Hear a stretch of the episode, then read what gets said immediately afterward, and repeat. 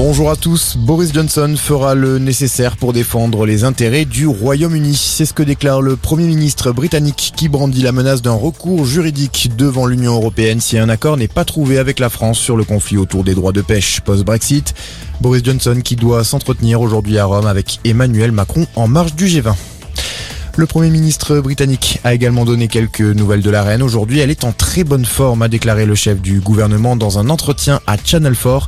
Elisabeth II, qui a passé une nuit à l'hôpital la semaine dernière, a dû annuler son déplacement à la COP26. Elle restera au repos pendant au moins deux semaines, a annoncé le palais de Buckingham.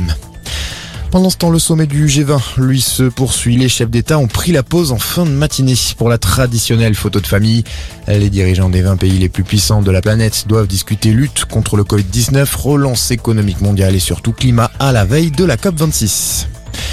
Dans le reste de l'actualité, la fin des motifs impérieux pour se rendre en Nouvelle-Calédonie. La mesure sera abrogée dès le 1er novembre. La circulation du Covid-19 dans l'archipel ne justifie plus de verrouiller ses frontières. Pendant ce temps, la France franchit un cap symbolique. 50 millions de personnes présentent désormais un schéma vaccinal complet. Cela représente 74% de la population française. Pas de sanctions administratives pour les CRS impliqués dans la mort de Zineb Redouane, cette octogénaire décédée en 2018 chez elle près de la Canebière à Marseille en marge d'une manifestation de Gilets jaunes. Elle avait été touchée au visage par une grenade alors qu'elle fermait ses volets. Les deux fonctionnaires responsables devront simplement effectuer un stage pour se faire rappeler, je cite, les consignes en vigueur sur l'emploi des moyens de défense. Et puis des pluies diluviennes tombent en ce moment dans le sud-est. Le Gard, la Lozère, le Var et l'Ardèche sont en vigilance orange.